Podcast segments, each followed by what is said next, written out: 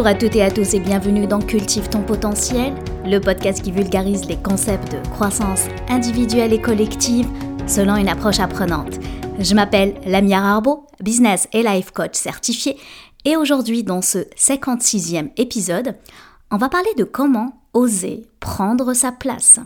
À travers ce podcast, j'aide les personnes et particulièrement les femmes à affirmer leur leadership pour gagner en confiance et assumer leur rôle d'influence. Pour me soutenir dans ma mission, abonne-toi sur la plateforme de ton choix en donnant un 5 étoiles. Je t'en remercie d'avance. Tu sais que mon parcours de vie a façonné ma passion pour accompagner les autres dans leur propre cheminement vers une vie où justement on peut cultiver son potentiel pour oser enfin prendre sa place. Personnellement, j'ai traversé des épreuves personnelles en perdant mon père, mon frère, trop tôt. Et c'est sûr que ces tragédies ont été des catalyseurs puissants qui ont éveillé en moi cette profonde introspection qui m'a permis en fait de me dire ce que j'ai envie, c'est aider les autres à faire la même chose.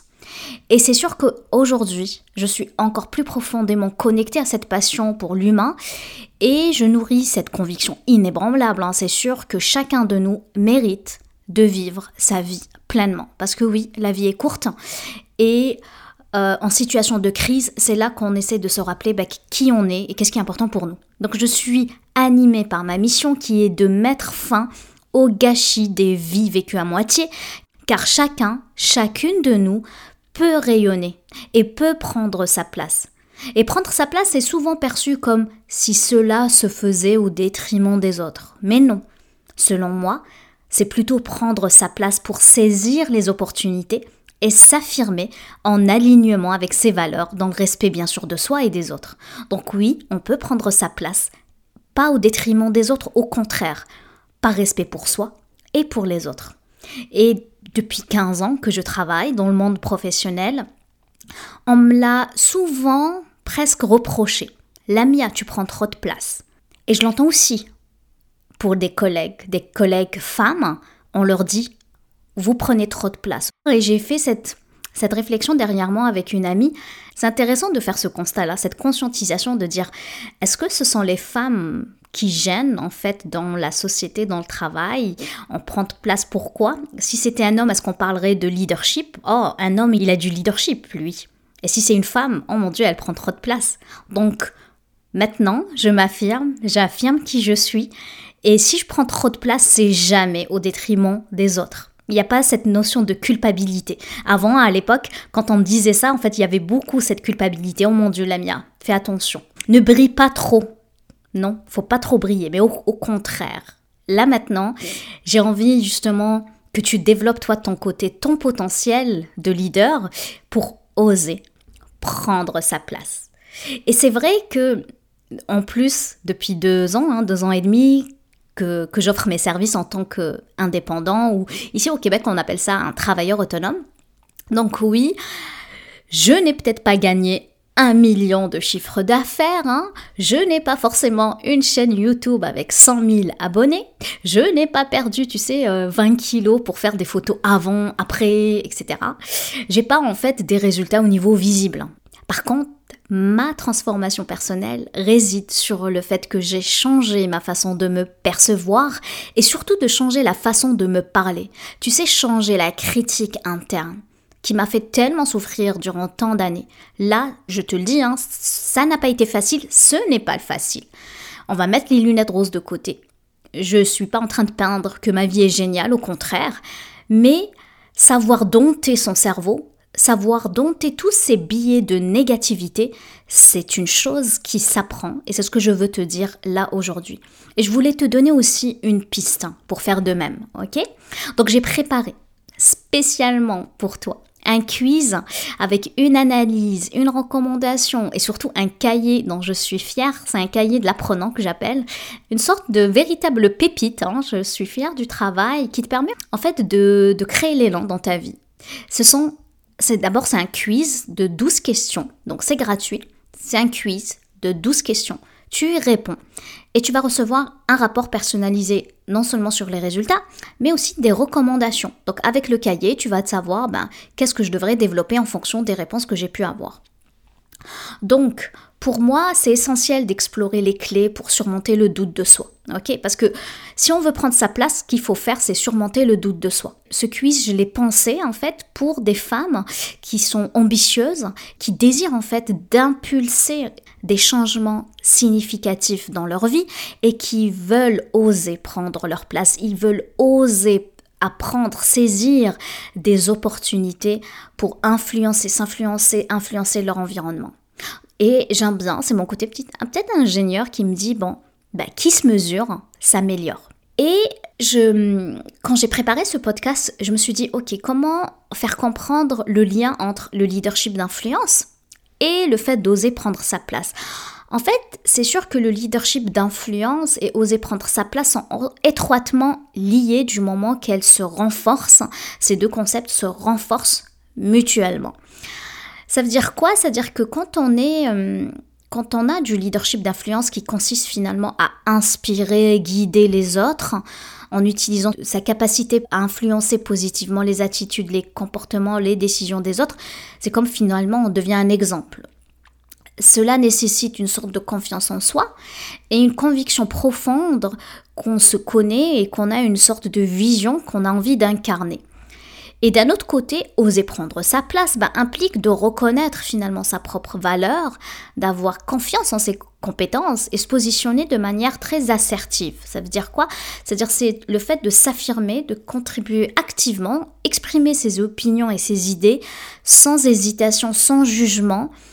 C'est sûr qu'il y a une notion de vulnérabilité aussi qui vient avec, mais toujours dans le respect de soi et des autres. Ces deux concepts se rejoignent. Et en ayant une vision claire, en communiquant de manière convaincante et en agissant avec une sorte d'intégrité, en fait, un leader, une leader, qu'est-ce qu'elle va faire ? Elle va créer un environnement propice à l'expression individuelle. C'est-à-dire, les personnes autour de toi, quand tu es leader naturel, leader d'influence, leader qui ose prendre sa place, tu es tellement en mode, tu donnes confiance aux autres de croire en eux. C'est-à-dire, oui, l'idée, c'est tu fais implanter finalement la graine chez les autres, cette graine de confiance, et tu vas instaurer une sorte un environnement qui est vraiment propice à s'exprimer, à partager, à créer cette croissance-là individuelle qui va rayonner en une croissance collective. Donc oui, ça a l'air très prometteur, tout ce que je suis en train de raconter, mais bref, si je reviens avec pourquoi on devrait faire ce quiz. C'est une question intéressante à se poser, parce que tu peux me dire, la mienne, peut-être moi, j'en ai pas besoin. C'est sûr que ce quiz va te permettre de regarder en fait des éléments en lien avec la confiance en soi, la fixation d'objectifs, la résilience. La résilience, c'est tout l'état d'esprit qu'on doit amener quand on a de l'échec dans notre vie. Tu sais que dans la vie, on n'a pas juste des choses positives, on a ce qu'on appelle les épreuves de la vie. C'est intéressant de se pencher sur l'état d'esprit qu'on devrait avoir pour justement faire face à ces situations difficiles. Donc oui, tu vas faire un petit parcours de réflexion, d'auto-évaluation qui te permettra justement de renforcer cette confiance en toi et qui te permet justement de dire tiens, est-ce que je peux développer mon leadership d'influence pour justement enfin oser prendre ma place ?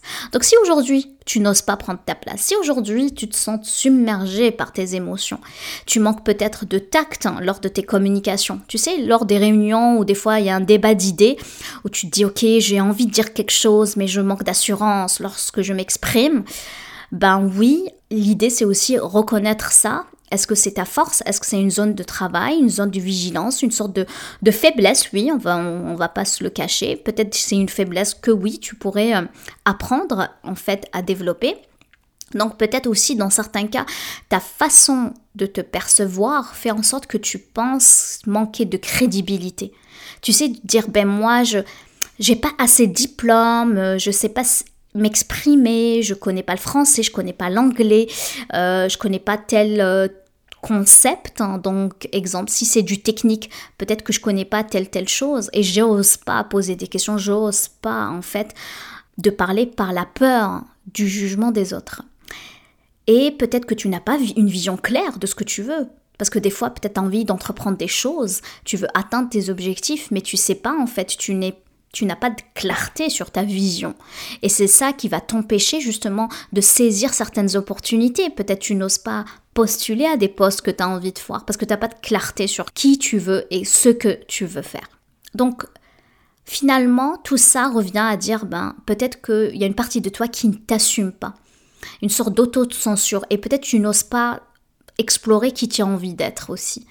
Et dans certains cas, on peut aussi subir en tant que femme, en tant que minorité visible, peut-être qu'on subit des stéréotypes du genre et que ça, ce que j'en ai parlé beaucoup dans des anciens épisodes sur les fameux plafonds de verre, ça existe, les plafonds de verre, mais au lieu de trouver ça comme un défi, de dire « Ok, moi je vais percer ce plafond de verre », finalement je me victimise et là je subis des stéréotypes du genre au lieu de dire « Ok, je vais prendre du courage et je vais percer ce plafond ».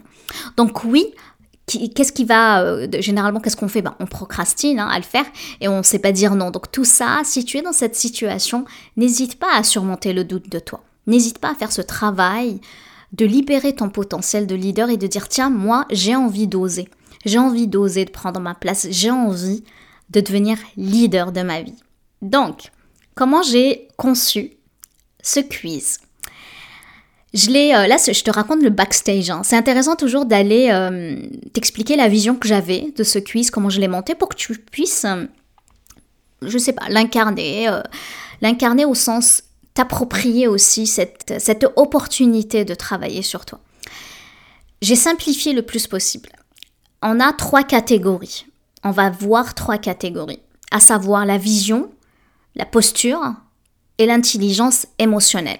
La vision, c'est le why, le quoi et le why. Où est-ce que je veux et pourquoi j'ai envie de m'y rendre.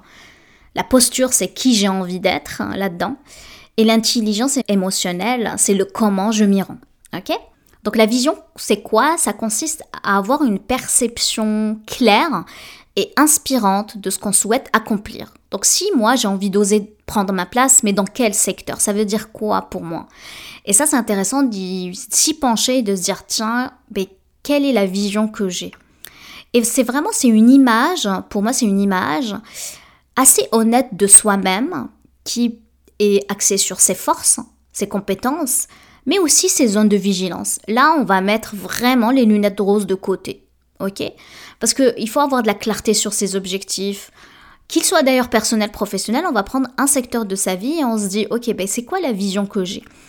Et on n'est pas obligé de choisir un ou l'autre. On peut avoir cette vision systémique, cette vision holistique de toute sa vie parce qu'on ne peut pas avoir plusieurs vies. On a une seule vie, donc avoir une vision vraiment claire de toutes les secteurs de sa vie, c'est quelque chose que je t'encourage à faire. Avoir de la clarté là-dessus. Après, la posture. La posture, c'est sûr, j'en ai parlé tout à l'heure, c'est le qui. Qui je suis, moi, lorsque j'ai envie de cultiver mon potentiel. Qui je veux être dans le fait de prendre sa place. J'ai peut-être ma propre définition de ça. Et l'idée, c'est de construire une attitude, une sorte d'état d'esprit aligné à tes propres valeurs. Ça veut dire quoi ? Moi, ma perception de comment prendre sa place, comment je le perçois, qui j'invite là-dedans, est très différent du tien, d'une autre personne A, une autre personne B, etc. Parce qu'on n'est pas pareil. Ben oui, on est très différents. On a des valeurs différentes, on a des perceptions différentes. Donc là, c'est intéressant de se pencher sur qui tu as envie d'être. Cette posture-là va vraiment refléter ton propre engagement, envers tes propres convictions, envers tes propres valeurs. C'est sûr qu'en étant ouverte à la collaboration et à l'écoute des autres, ça va t'impliquer d'adopter une ouverture d'esprit, une volonté d'apprendre, s'améliorer. Et c'est sûr que si tu veux aller plus, exemple, vers peut-être la résilience, de dire moi j'ai envie d'avoir une posture de résilience, je veux faire preuve de persévérance, ça peut être intéressant aussi de dire ok, comment justement je le développe tout ça. Donc la posture, c'est quelque chose qui t'appartient, qui va se construire au fur et à mesure en fait des événements et des actions que tu vas entreprendre vers la vision que tu as envie d'atteindre. Et enfin, l'intelligence émotionnelle. C'est sûr que pour moi c'est un moyen fort d'arriver finalement à la vision et arriver à la personne qu'on a envie d'être. Pourquoi je m'y attarde ? Parce que j'ai remarqué la plupart de mes clientes, qu'ils soient d'ailleurs particuliers ou corporatifs, ont vraiment de la misère avec ce volet, donc je me suis dit tiens, ça mérite vraiment une belle catégorie là-dedans. Pourquoi ? Parce que personne ne nous apprend à gérer nos émotions. J'aime pas trop le terme, je l'ai dit souvent, gérer ses émotions, donc c'est pour ça que je préfère le terme intelligence émotionnelle, donc c'est une capacité qui se développe. Donc l'intelligence émotionnelle, c'est quoi ? C'est tout simplement être conscient de ses émotions, à les comprendre et à savoir développer, gérer ses réactions face aux aléas de la vie. Donc ça veut dire quoi ? C'est reconnaître en fait les pensées, les émotions associées. Bien sûr, on veut limiter les pensées, tu sais, les pensées d'autodépréciation. Ben oui, on a des pensées d'autodépréciation. Tu sais, les petites phrases qui disent « je suis nulle, t'aurais pas dû dire ça, il fallait pas dire ça, ta ta ta ta ». Ce que je disais tout à l'heure en début de podcast sur le fameux discours interne qui te critique, ben ça, l'idée d'utiliser l'intelligence émotionnelle comme moyen de limiter ce genre de pensée. Donc oui, c'est les remettre en question, oui, les remplacer par des pensées plus constructives. Ok, donc ça prend, si tu écoutes le podcast depuis le début de l'année, enfin depuis le début de sa création, je t'ai donné quelques pistes là-dedans, mais l'intelligence émotionnelle permet de développer une certaine confiance de soi qui est durable.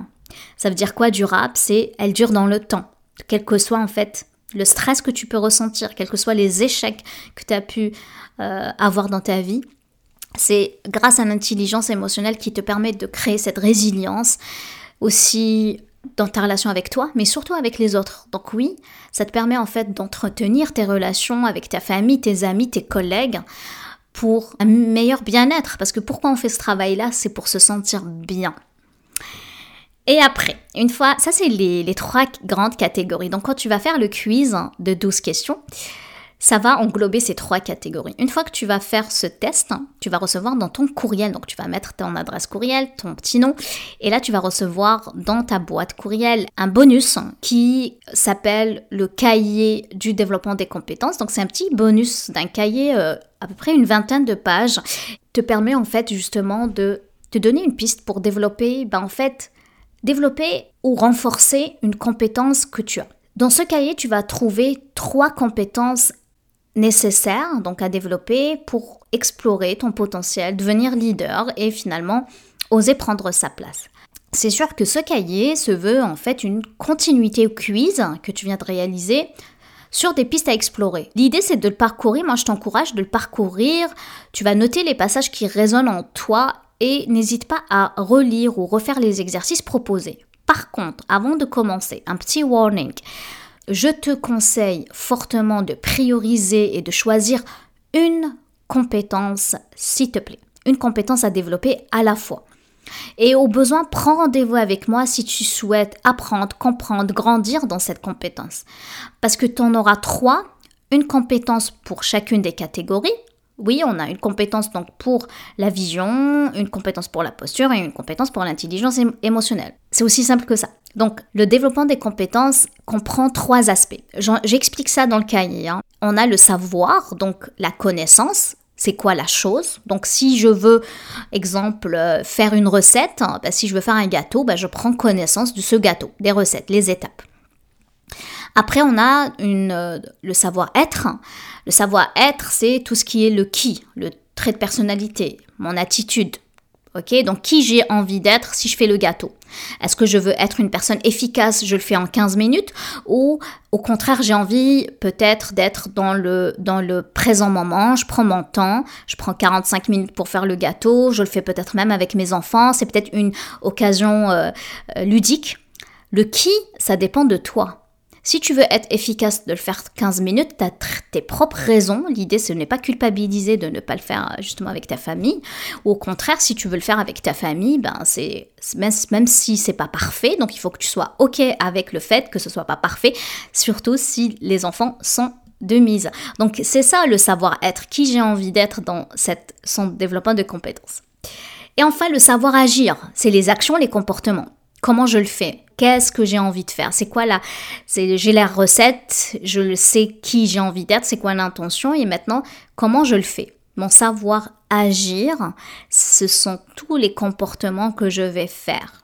Donc, si je suis une personne efficace, j'ai envie d'être une personne efficace dans ma recette de gâteau en 15 minutes, je peux pas me permettre de prendre mon temps, de mesurer, je sais pas, au gramme près. C'est-à-dire mon comportement doit refléter l'intention qui j'ai envie d'être et par rapport à ce que j'ai pris comme recette aussi. Donc, lié aussi au savoir. Donc, l'idée qu'il faut créer une cohérence entre le savoir, le savoir-être et le savoir-faire. C'est comme ça qu'on développe des compétences.